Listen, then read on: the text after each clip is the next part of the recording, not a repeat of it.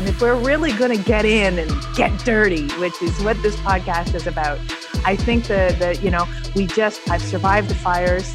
Let's let's now watch my relationship crumble into oblivion, shall we?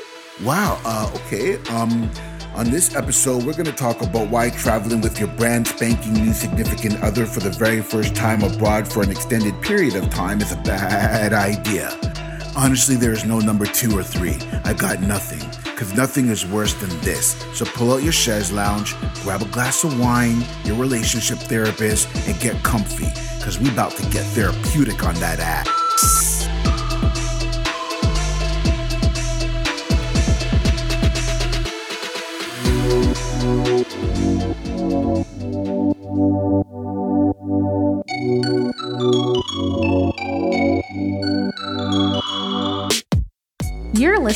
To the Travel Horror Stories Podcast, a show that listens to real stories from travel bloggers and travelers just like you. Then we unpack those stories to discuss safety tricks, prevention treats, horror hacks, and follow up tactics. The goal is to turn travel nightmares into dreams of beaches, sunshine, and margaritas. And as always, you can head over to travelhorrorstoriespodcast.com for this and all the previous episodes, their show notes, and links to all the other places you enjoy listening to podcasts. If you're listening via Apple Podcasts, don't forget to give the episode a five star rating and leave a comment because that will help more people find the show. And now, live from the Rudderless Travel Studio in downtown Toronto, Canada, here's your host, Christopher Rudder. The weather outside is December. What that means is bring a jacket, a coat, an umbrella, a winter hat, snow pants, and rain boots. The weather is all over the place and unpredictable, so dress accordingly. It's 2019? No. Yeah, 2009. No, it's 2020. Damn it, 2020. We are in the second wave of COVID 19. Toronto is still in the lockdown. Uh, one of the joys of living in the biggest, most populated city in the country. Uh, if you have no idea what COVID 19 is at this point, then I want to live where you live. So, having a quick look at the calendar, we are about three days away from Christmas. So, I want to take a second to say happy holidays to all of you and yours, and happy holidays, Nora. Uh, I would usually accompany that with Happy New Year, but I figure 2021 really can't be any worse than 2020. And I really don't want to jinx anything. I don't even know what day it is. Is it? I. I don't even know. I mean, I know it's day because there's light coming through my window, but other than that, I have I've lost all touchstones of of the year, the week, the month. I, I is this is, is this what is this what our lives has come down to now there's light coming through the window so it must be daytime well, and, and you know what? I think it's time for me to come clean to your audience about the the complete and utter mishmash that is this recording right now, which happens to be happening an hour and 20 minutes after it's supposed to. Why? Because I and I'm a woman who really I have my stuff together, okay? I don't miss appointments. I I'm I'm punctual if not early for everything. I am I am the the complete picture of having my everything together. I missed it. I missed it because I was talking on the phone to my dad and I didn't get the notifications. I don't miss interviews. This is this is the virus. The pandemic has done this to me. It's turned me into a mess. It's made me realize how precarious my zen really is. oh no. For me I was more like uh is she okay? Because of all this stuff that's going on. My thinking is like, is she okay? Because I know that you're punctual and I I know 100% that you you're like literally down to the minute with stuff so um, yeah, so you know it's all good. I'm glad that you're good. I'm glad that you're talking with your pops because you know should check in with our family members and things like that, especially now since we can't see them in person and we're all in isolation. So it would be different if you were like, I don't know, I just slept in, just thought that yeah. I'll just send them a message an hour later and be like, ah, you still want to do this or not? But you know, um, you were talking with your dad, so I can't. You know, I'm not gonna argue about that. That's totally fine, right? Well, um, your compassion and your understanding is is definitely taken to heart. Excellent. I try. Before we get into this episode, I mean, and before we speak to our guest, which we already did, um, yes, that's Nora. But Who's before this we woman get, who keeps talking. she won't let me host my damn podcast. oh my gosh. Okay. Uh, so this is episode 20. And for those of you who are new to the show, on every fifth episode, Nora will join me and share one of her many crazy travel horror stories. The five part series was inspired by her blog post, Brace Yourself, Travel Isn't All Roses and Lollipops, which of course I will link in the show notes. It's definitely a great read. Uh, the series started back with episode 15, which I will also link in the show notes. So we are in for a real treat, and I'm so glad you guys are all here hanging out with us today. Nora, how are you? We're in for a treat indeed. You know, I I don't know if this is I'm starting to think about this the whole idea of, you know, Nora traveled the world for 12 years and all this crazy stuff happened to her. She so much so that she's a touchstone in this podcast. You know, I don't know that this makes me a very good advertisement for travel as a lifestyle. I think the first thing I need to make sure everybody understands is that poop happens. It happens regardless of whether you travel. It just happens to be a lot more colorful on the road. Uh, literally and figuratively. Um, perhaps because we don't have the same um, support networks or we don't have the same familiarity or environment around us. Before we get into um, your story, just tell us a little bit about uh, your blog, uh, The Professional Hobo, uh, in case people are listening to this episode for the first time. All right, then. Uh, hi. Hello. I am Nora Dunn. Uh, I am also known as the professional hobo. I sold everything I owned in Toronto in 2006 to embrace my dreams of long term and culturally immersive travel. Uh, I'm as surprised as anyone else to have realized in retrospect that I actually traveled the world full time for 12 years. And uh, virus notwithstanding, I continue to travel uh, approximately half of every year. Um, perhaps this is going to change coming out the other side of COVID 19. Uh, there's lots of, you can be as optimistic or pessimistic as you want about what the future of travel is going to be. Uh, but right now, travel uh, it, for me involves uh, traveling uh, with great enthusiasm from my living room to my kitchen to my bedroom with regular trips to the bathroom. It is a fascinating journey. Regular trips. uh, okay. Um, I'll spare everybody that drama and move back to my website because it's glorious. Um, when we can travel again, you will be riveted by the content thereof uh, because it's not just all of my uh, cultural observations and armchair misadventures, but I also teach people how to travel full time in a financially sustainable way. Uh, so uh, not only do I speak about travel, but I do parlay my former expertise as a financial planner into my content to teach people how to organize all the stuff they don't want to think about uh, so they can travel responsibly, safely, and much longer than they ever thought they could. Awesome. Do you want to play a game? Of course, I want to play a game. Excellent. Let's play uh, three stories, two truths, one lie. Nora is going to tell me three stories. Two of them are going to be true. One of them is going to be a lie, and I'm going to have to try to guess the lie. At the very moment, um, I won the last round, so I'm one up right now. So let's see if she can stomp me. All right, I, I'm totally going to stump you on this one. This is it. You've, I've got this one. Right. It's in the bag already. You know what? You may as well concede right now, but we'll go through the exercise of me telling my three stories anyway, um, okay. because they're really good. Now, we have a theme, and the theme is interactions I've had with famous people.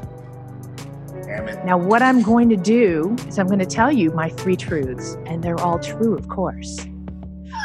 But I'm not going to give you any context. You're getting the punchline, and that's it. you have to decide which one is true oh, or false. Man. Okay. Because they're all true, right? All right. all right. Truth number one David Copperfield made me disappear in a magic act. Truth number two David Carradine barked at me. Truth number three Woody Harrelson taught me to ride a Segway go. Oh, yeah. Uh, damn you.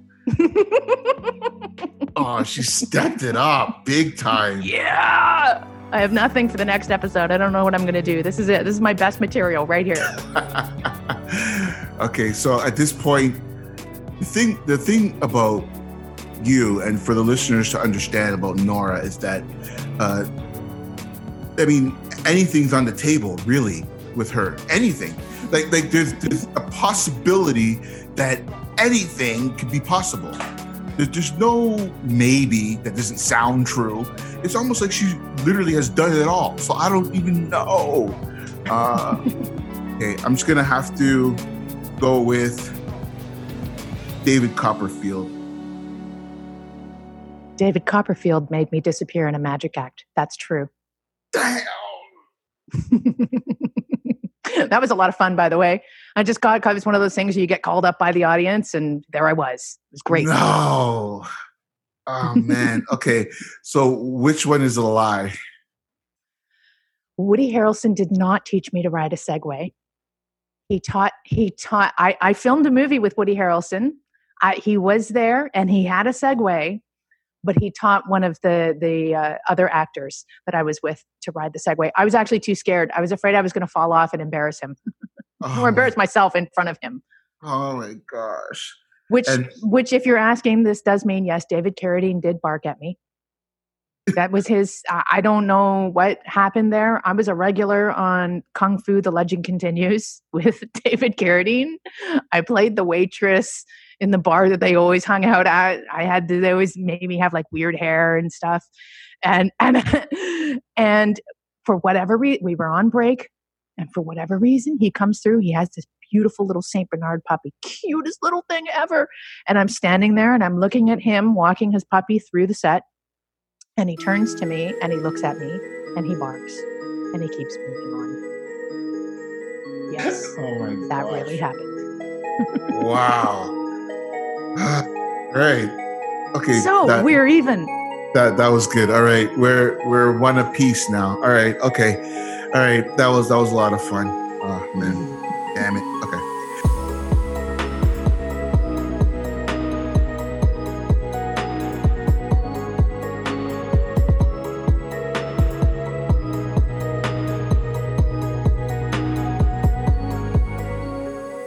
What do you feel like talking about today?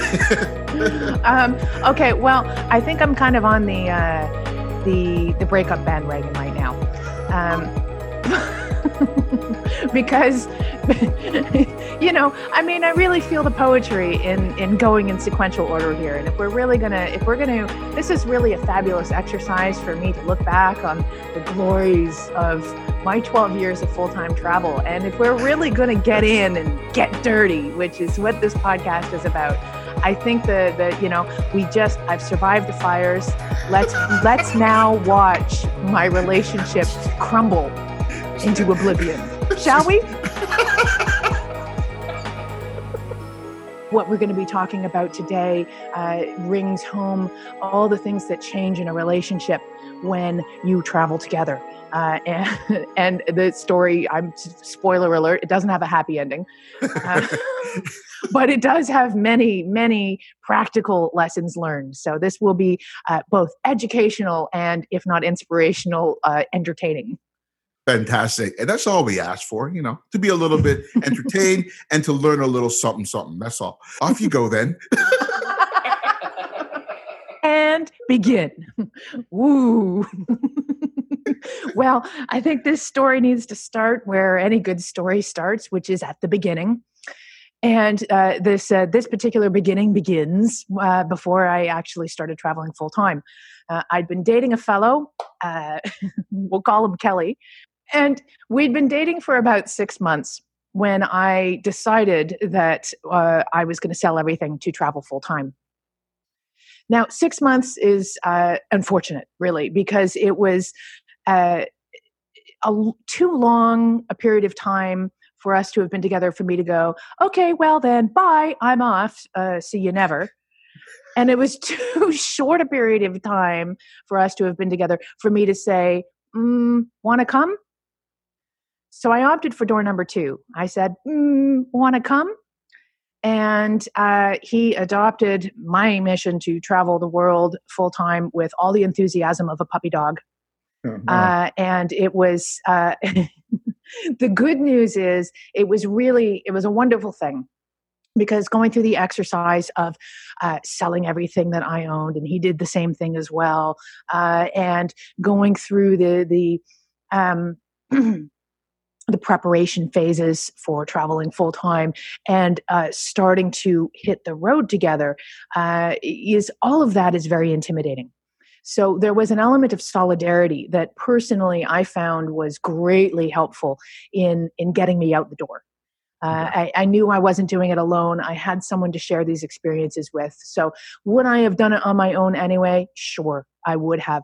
Uh, was it infinitely easier to do it with Kelly? Yes, it was. but that's where the happiness ended. Oh, no. Like, as soon as you got on the plane or as soon as you got off the plane? well, I jest. I jest. We lasted almost three years on the road together. oh, gosh. Okay. So this No, is I mean, you hang your head. Don't hang your head. Three years. We we had a good run. no, uh, that's what I'm saying. Three years is that's a long time. Uh, the the first thing that I, I need to I, I wrote an article about um, how travel can be hard on a relationship and and I wrote it on the back of my experiences with Kelly.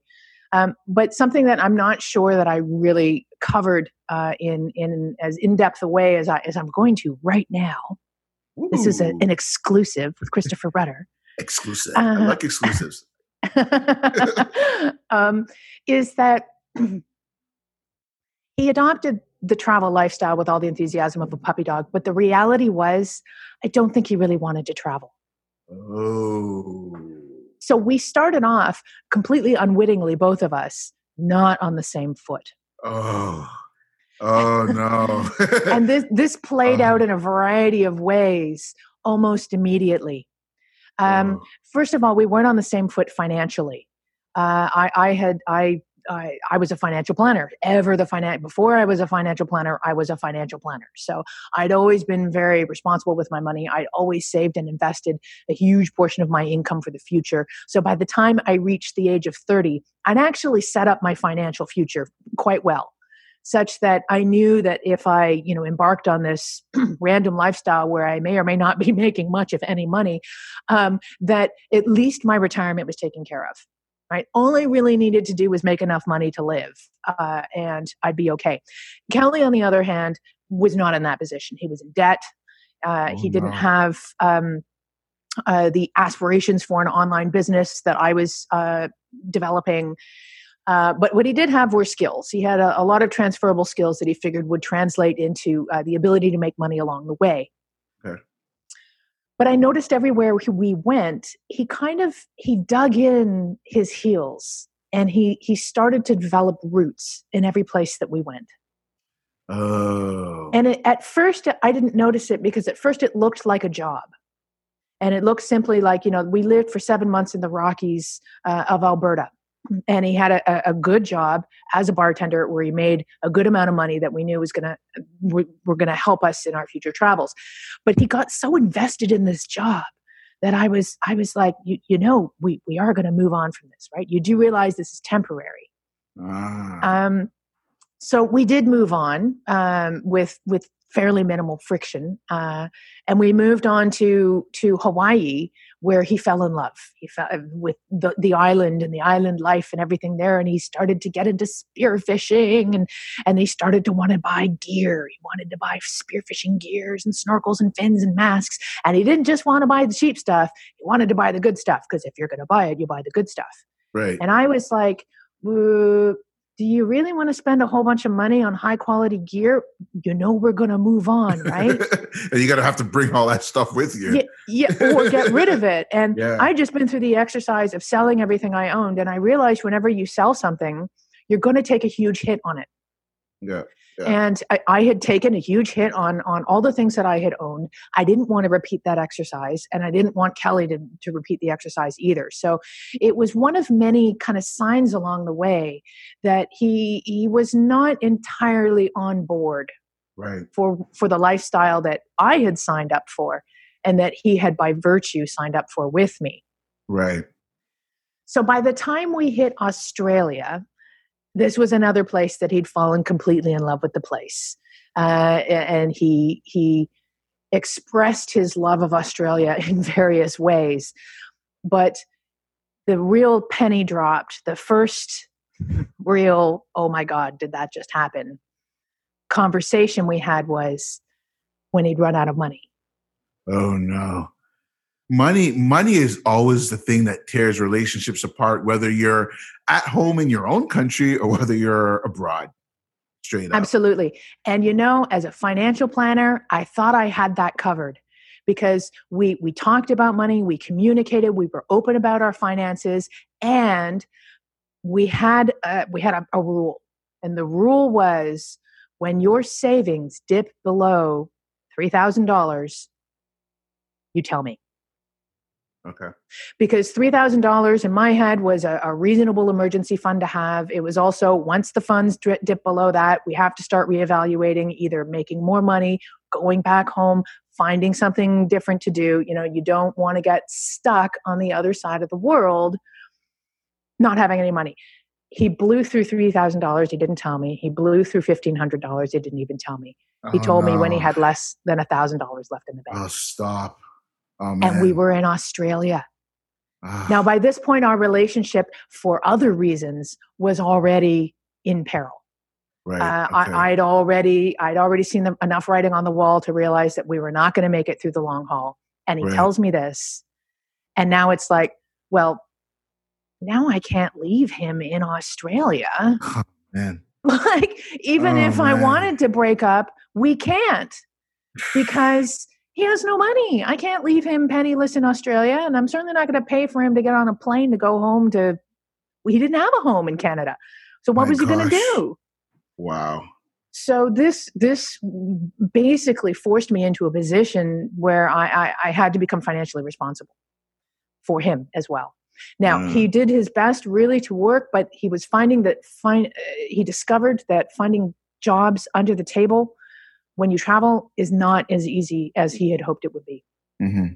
It took months sometimes to find a gig, and that gig uh, would would pay. I mean, it was none of this was legal. You, we were on tourist visas, so you had to find a, a someone who was prepared to pay you under the table, right, in cash, and that inevitably ended up being less than you could earn if you were working traditionally. Yeah. So, uh, you know, he was he was really trying very hard, but it wasn't happening.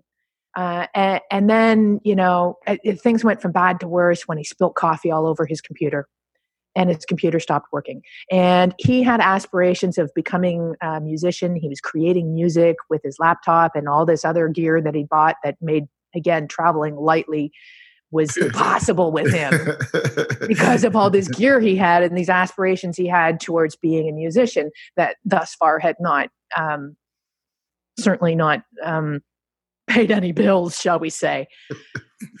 oh, so then, you know, then I felt bad for him, and then I uh, bought him a laptop, and then you know, one thing after another after another, and the the the balance of our relationship shifted.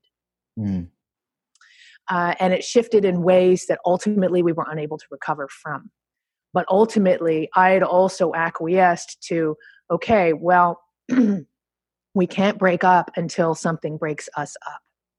I cannot leave him until something else happens that means he'll be okay. Now, the oh, something man. that did happen was Australia's worst ever natural disaster, the bushfires.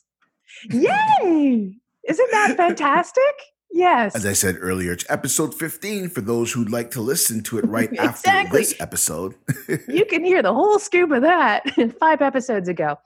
Um, but amazingly, what the, you know, the upshot of this that was great was because of the humanitarian work we did in the in the aftermath of these bushfires that we were ultimately stuck in the middle of the australian government and the canadian embassy banded together to extend our australian visas and give us working rights Ah, wicked.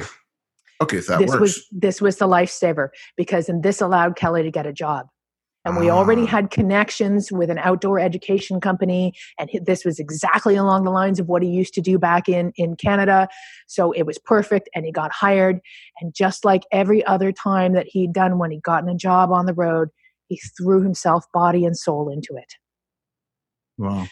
now that's okay because it meant he was bringing in some money and he was re- replenishing his coffers. But it also meant that a lot of time was ticking by and we were still in Australia. And my itchy feet had long, long ago begged that I hit the road again. So now there's a little bit of resentment on your part, probably. Yep, definitely some resentment started hitting in, and the resentment was uh, got to a new level when, after a year of working for this company, where he by this stage of the game he had enough money for us to hit the road again, he instead dedicated himself to renewing his work visa with them under the guise that he was needed. Oh, they need me. They need me and they're going to sponsor me to stay for another year. I have to stay for at least another year. Oh man. And I was like, okay. And I looked at the cost for me to stay on with him. And I would, I would have, I didn't need the working visa. I was working online. Um, so I would instead get some kind of uh, spousal visa. And the cost for me to get this spousal visa and stay in Australia with him for another year, which is exactly the opposite of anything that I wanted to do, Right. was going to be so much that I realized with that very same money, I could take off and travel for the next six months wow. while he stayed back and worked. So that's exactly the arrangement that we came to. Uh, he was initially very nervous of being on his own in Australia, but he had the support network of of, of the, the job. He, he was a, a fairly dependent guy uh, in terms of the relationship. Uh, but you know, listen, let me let's let let me be honest. We were codependent. Uh, that's Right. what happens. You know, you Yeah. choose a dependent partner because you're dependent as well. So of course. sure. but what I really wanted was to spread my wings. So this seemed like the best solution for both of us. I said, "Look, hon, I'm a I'm a take off. I'm a travel for six months. I will come back. I promise you, I'll come back." He extracted me uh, uh, very solemn promises that I would come back and that we could resume our lives together, and everything would be grand.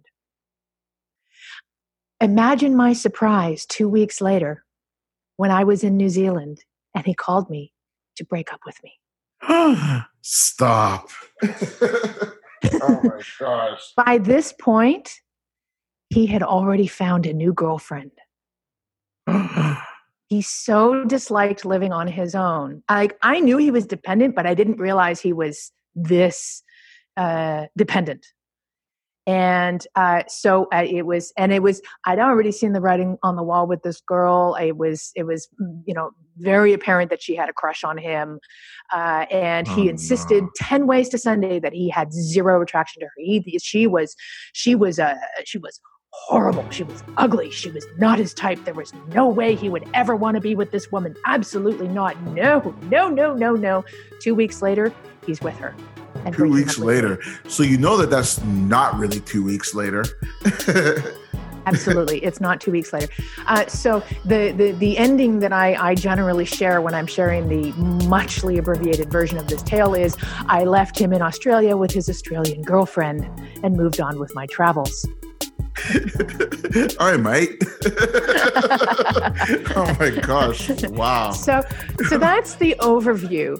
But what I'd really like to do is I'd really like to to speak about some of the observations I have about relationships on the road and how people travel together because this is where I think I can just turn a random slightly disastrous relationship story into something that people can can walk away with and go, yeah, you know what? Hmm, she's smart. Because right now I'm not smart. I, anyone who's listening to this is like, wow, she's really dumb. Well, So Well, n- no, I, I I don't think so. Uh, the fact that you, you know, couldn't leave him by himself actually says a lot about your character. You know what I mean? Yeah, yeah, we can we can play the, the thing like, yeah, she's an idiot. Me, I would be gone, you know, but but it's it's kind of like like really I I probably would have done the same thing even if I knew that everything was sort of done. I would feel guilty, and that's just my nature. Um, and I I think that just says a lot about your character. You're not going to leave a person, you know what I mean, until you know that you're leaving them in a good position, and it says a lot about your character or something to be commended. So you know, Aw, thank you. Yeah. This segment is brought to you by the book How to Get Free Accommodation Around the World by none other than Nora Dunn. In all of my 12 years of traveling the world full time, I saved over a hundred thousand dollars on accommodation, and I had incredible, uh, culturally immersive and rewarding experiences in so doing. Uh, I also stayed in beautiful spots around the world. So, getting free accommodation does not mean sacrificing on style. And there's lots of different ways to do it from volunteering to house sitting to hospitality exchanges, living on boats, and home exchanges. In my book, I talk about all five different forms of free accommodation. I show you how to get gigs. I show you how to stand out and create profiles that will put you in demand. And if you happen to be running an online business, I talk about doing that concurrently to getting various forms of free accommodation because some are definitely better than others in terms of getting free accommodation. Uh, it's in its third edition now, and all for the cost of a cheeseburger. You can learn all these different ways to get free accommodation, and it will pay for itself in less than one night on your next trip. All the knowledge that you've gathered from this experience, um, and let us have it. I, I think it's going to be just don't travel with your significant other, but you know maybe there's more to it. But sure. well, it's not going to be don't travel with your significant other, but I do actually say if you want if you want to find out if if the the person that you fancy is, is the one, take a trip with them because you're going to learn a lot. You're going to learn a lot. And you know what? If you guys aren't going to last, better to, lesson number one, let's get into it. Travel accelerates the natural progression of a relationship. Absolutely. So does being in isolation. But uh, sure, carry on. Ooh, this is so true. Very true. Good point. and we're not traveling nowhere. We're gonna, no, we're gonna see a lot of divorce and a lot of babies out of this. This is it. That's it. It's gonna one, be one or the other. One or the other. Getting yeah. divorced or we're having 16 children. exactly. So, but but but yes, your your first point very very true. Um, uh, you learn when you travel, you definitely learn a lot about yourself. Um, you learn a lot about you're going to learn a lot with the person that you're traveling with.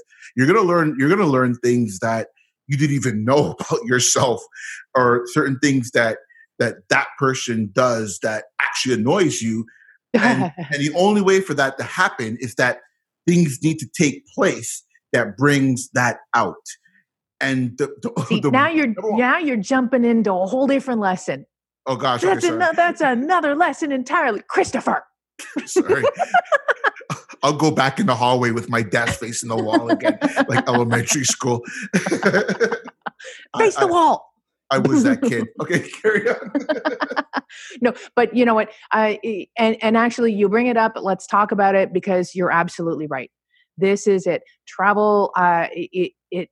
Whew, you learn a lot about someone. You know why? Because you're spending twenty four seven with them. Yeah. And travel inherently puts you in stressful situations. You're Mm-hmm. out of your comfort zone. Yep. You, you you lack the familiarity that provides you with a with stability. There is no stability in travel, and stuff is always going to go wrong. And so you're you're constantly being dealt situations where stuff is going wrong. Um, this does not usually uh, breed our best selves. So now you're looking at your partner who's stressed out and is definitely not their best self, and you're looking at yourself and I'm not my best self. Wow, this is it. This is this. Is, you know what I mean? If you want to know your partner, watch them under stress because this is this, this is where a lot of true colors come out. Like, how are you going to react to stress? Are you going to get angry? Are you going to go fetal? Are you going to you know go into problem solving mode? Are you going to go into blaming mode? There's Yeah, a lot of oh different gosh. reactions we have to travel stressors, and man, you're going to learn about them all when you're traveling with a partner.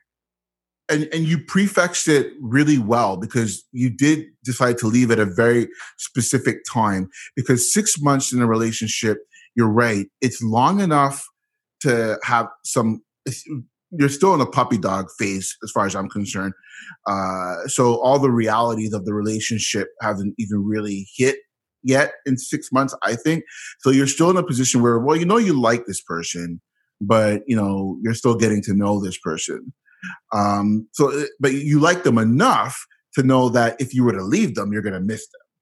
Exactly. So, so, it's it's a, that's a very good point that you brought up right from the right from the get go. I mean, yeah, wow. Yeah. So inevitably, it, it needless to say, we got to know each other pretty quickly. Uh, through the process of of traveling in those initial years, uh, and we got the uh, we certainly had the ability to see each other react to stressful situations. Uh, and uh, one of the things that we learned uh, collectively is that we we don't deal with stressful situations collectively in any kind of sort of graceful manner. Like it was, we we would set each other off rather than like you know how some couples are really good. One person's a calming force when the other one goes off the rails, and then vice yeah. versa, and they're able to switch roles and mm. be stabilizing forces for one another. Yeah, that was yeah, not yeah. us. Nah, not even not even close. In fact, we just we set each other. I, I mean, in some of my stressful moments in Australia, I put holes in walls. I'm not a hole in wall kind of girl. Wow. I don't do that. Oh my gosh. And I I did that. I it, it, we would send each other into such tizzies. Wow. Uh, uh, that it was just you know eventually of course it just became impossible. And that was yeah, that yeah. was around the time that I I realized I needed to go uh, travel for a while. Yeah, cuz this person is making me do stuff that I wouldn't normally do. yeah. but but let's get back to to the, the first point that I made that I believe uh, warrants some expansion, which is that travel accelerates the natural progression of a relationship. Right. Like you were saying, six months is not a long time to be together under normal circumstances. because how do we live our lives? I mean, how do we date when we both live in the same city? We see each other a couple of times a week. If mm. we're really serious, we might see each other, you know, three or four times a week. Um, but we still have our jobs and we still sleep. It's, the, it's not like you're moving in together, like right exactly. away. Exactly. But you know what? Let's say you even do move in together and you live together in the same city. You still go to your separate jobs and you work in different places. You still probably have uh, separate social circles so you have things that you do apart from one another. So you're right. still, even if you live together, you're still only spending a few hours of every waking day together. Again, unless you're in isolation, but sure, carry on. yeah, isolation changes all that. And in fact, actually, this this episode is actually quite uh, profound uh, because I think there's a lot of ways that we can actually draw parallels uh, from a relationship management perspective, anyway, between travel and isolation. So so imagine us in, in this situation where we've been dating, dating for six months, and suddenly now we're traveling together. So not only are we together 24-7, but we're we're we're in stressful situations all the time. So this happens on the road even with friendships. Like regularly uh, you you'll meet somebody on the road and you click with them and you just you get on like a house on fire. And if you guys have some flexibility in your travel itineraries you might decide to travel together for a while. And that's it. You're bffs forever. I mean that's it. We're we're gonna march off into the sunset together as the best of friends. I can't believe I found my soul sister. And that i mean it's and i've done it's happened over and over again to me. I have these really fierce friendships. They they solidify extremely quickly and they dissolve equally as quickly. Not necessarily with any kind of catastrophic breakup but usually travel meet you know you travel together for a while and then you separate. They go their way you go yours. You swear to one another that you'll be continue to be best friends forever. And and you stay in touch with those best of intentions for the first while, but nine times out of 10, you slowly start to drop out of one another's lives and you yeah. communicate less and less. Right. Uh, or, you know, the, I mean, the flip side of that is you might actually have an equally intense argument that results in an equally intense ending to the friendship as as uh, the beginning was. Right. So wow. it, it's everything on the road happens faster than it would normally. So three years of traveling full time on the road together is like 20 years of That's, that's what I was gonna say. Yeah.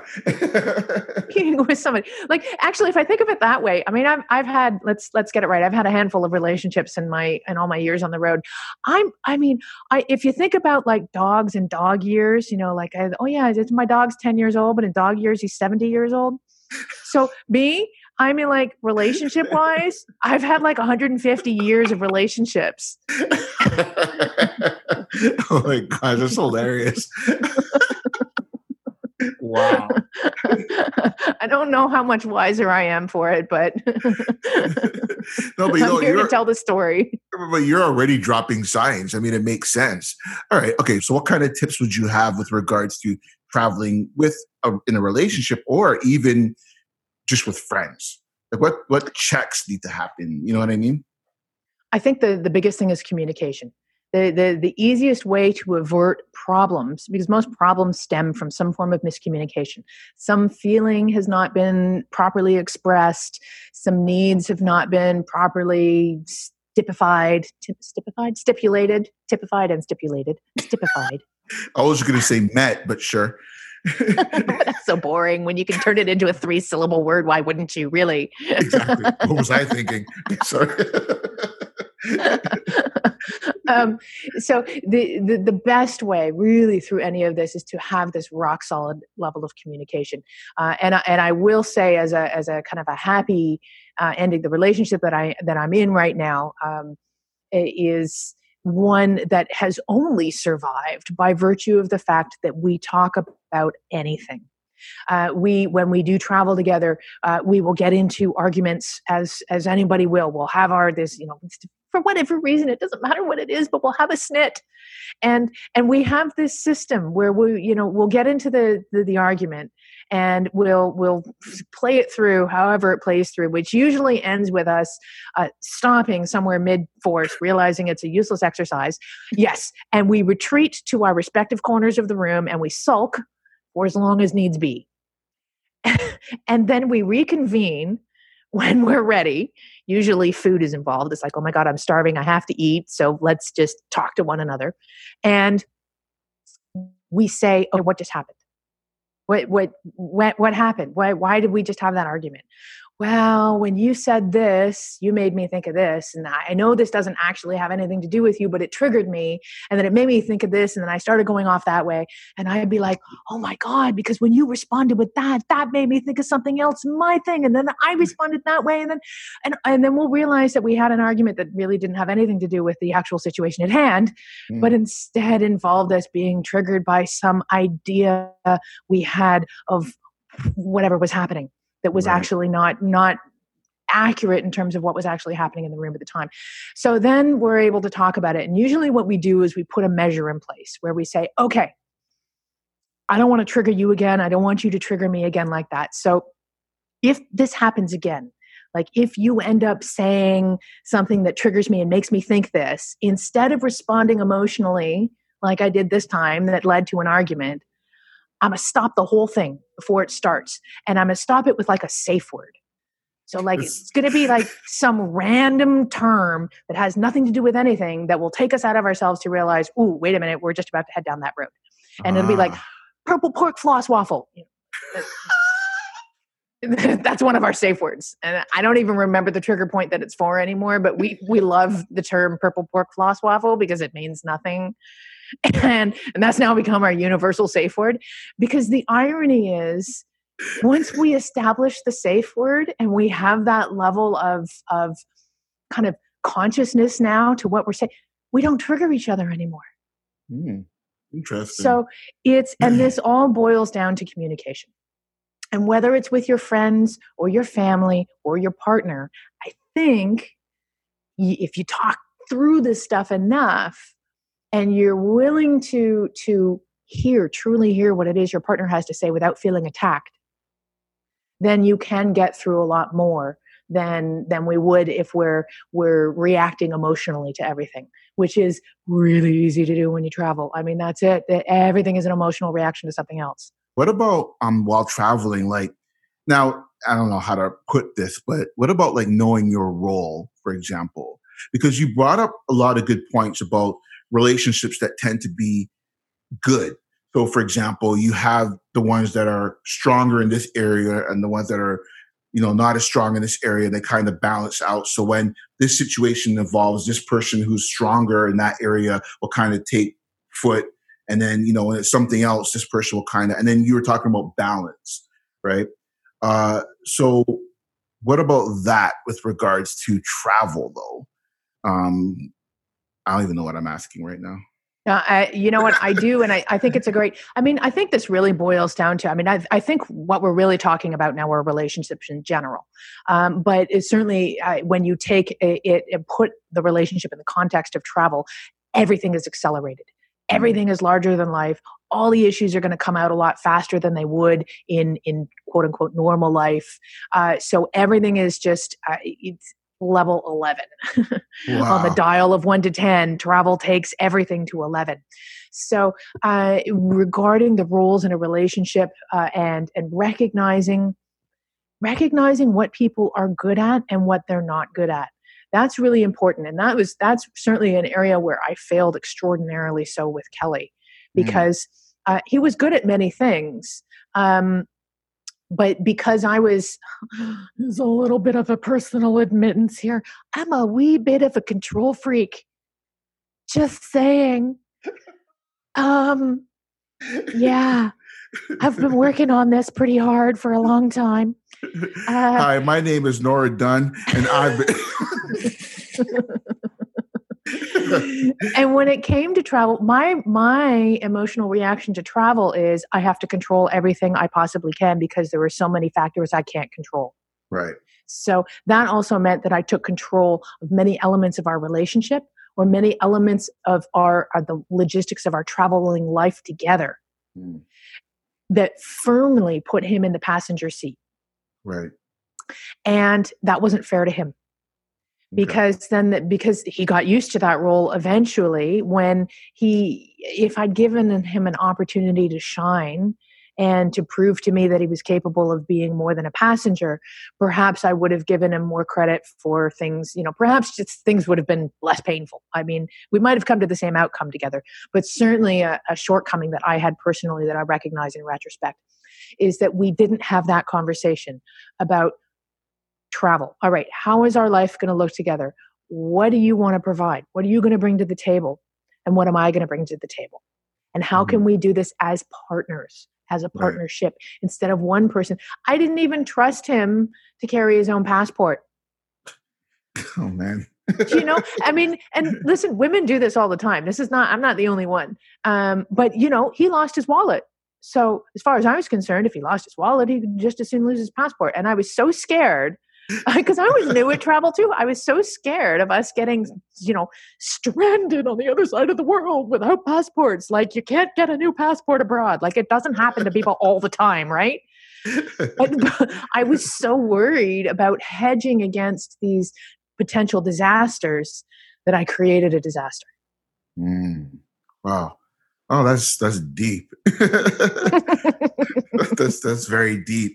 Um, all right. So the moral of the story is just don't travel with anyone. no, uh, no, but this is this is uh, so fantastic. Um, thank you so much for sharing uh, your insight on that because it is very it's very unique, and I never really thought about relationships as an actual travel horror story. Uh, but I mean, leave it to Nora and she'll. she can turn anything into a disaster. Woo! no, I wasn't going to say that. but, uh... well, in truth, I mean, listen, the relationship wasn't a, a, disaster or a horror story. Um, because again, this can happen anywhere, and, and a lot of the stuff in travel can happen anywhere in the world. It's it's more colorful on the road, certainly. Um, and what it does do is though is it highlights the the pitfalls that mm. can happen on the road to a relationship. Right. Uh, and I, I had, I listen, I got other breakups I could share with you as well. Uh, there was that time I was dumped by instant message. Oh, that was fun. Um, there was that other time I was house sitting and and then and then we broke up and then I never returned to the place where I we actually came from where all my stuff was. Yeah, that was fun too. But you know, the it, listen, it's every travel experience and hopefully the listeners of your podcast will understand that. I mean we tell everything with a little bit of a sensationalistic uh, mis- you know thrill of the misadventure mm, kind of view but really everything can be reframed any way you want to reframe it. And uh, yes it was a disaster but it was an opportunity. Yes it was horrific but it was also a learning experience and people often ask me, would you, you know, what would you redo? If you could redo anything in your lives on in your life on the road, what would you do differently? And I say nothing. Yes, I've had a lot of really weird things happen to me on the road, but every experience helped make me who I am today and helped me, you know, led me in one way or another to where I'm sitting right now, physically and metaphysically. And and I couldn't imagine my life in any other way.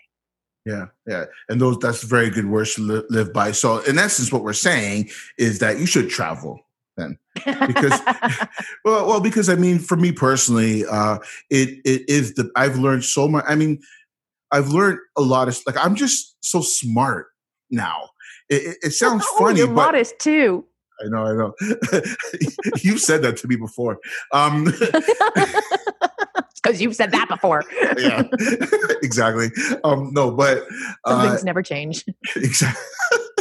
no, but I was just saying, like, like after you visit, when I when I write my itineraries, or when you know uh, I research about a place before I go there, then I get there, then I talk with the locals, and I I understand different ways of living and different lifestyles and different uh, history and different facts and different stories. Then you just be, you just know stuff all of a sudden, right? But on a deeper level, when you go through all this stuff, you learn the most about yourself, right? Yeah. So you learn, you learn, you learn like, what am I made of? What can I not tolerate? What can I not deal with? What is difficult for me? What makes me happy? What makes me sad? What, like travel just brings all this stuff out in you. Uh, you know, how do I feel safe? What am I not safe? Um, it just brings all these things out. So, I mean, to travel is, if anything, um, is to learn about yourself because it's the, I can't think of anything else where you will learn about yourself as much as travel will teach you. Um, Absolutely. And even if that's not what you set out to do, uh, you'll learn about yourself. You'll there's learn about yourself regardless. Yeah. There's that saying, you know, people often say you're either traveling to run away from something or you're looking for something. And uh, uh the irony of that, of course, uh, is anyone who's looking to run away for something realizes that uh, no matter where you travel or no matter how far you travel, there you are. Yeah, you're trying to run away from yourself. Yeah, it doesn't work very well. what the hell? You're still here? Go away. No where where can people find you?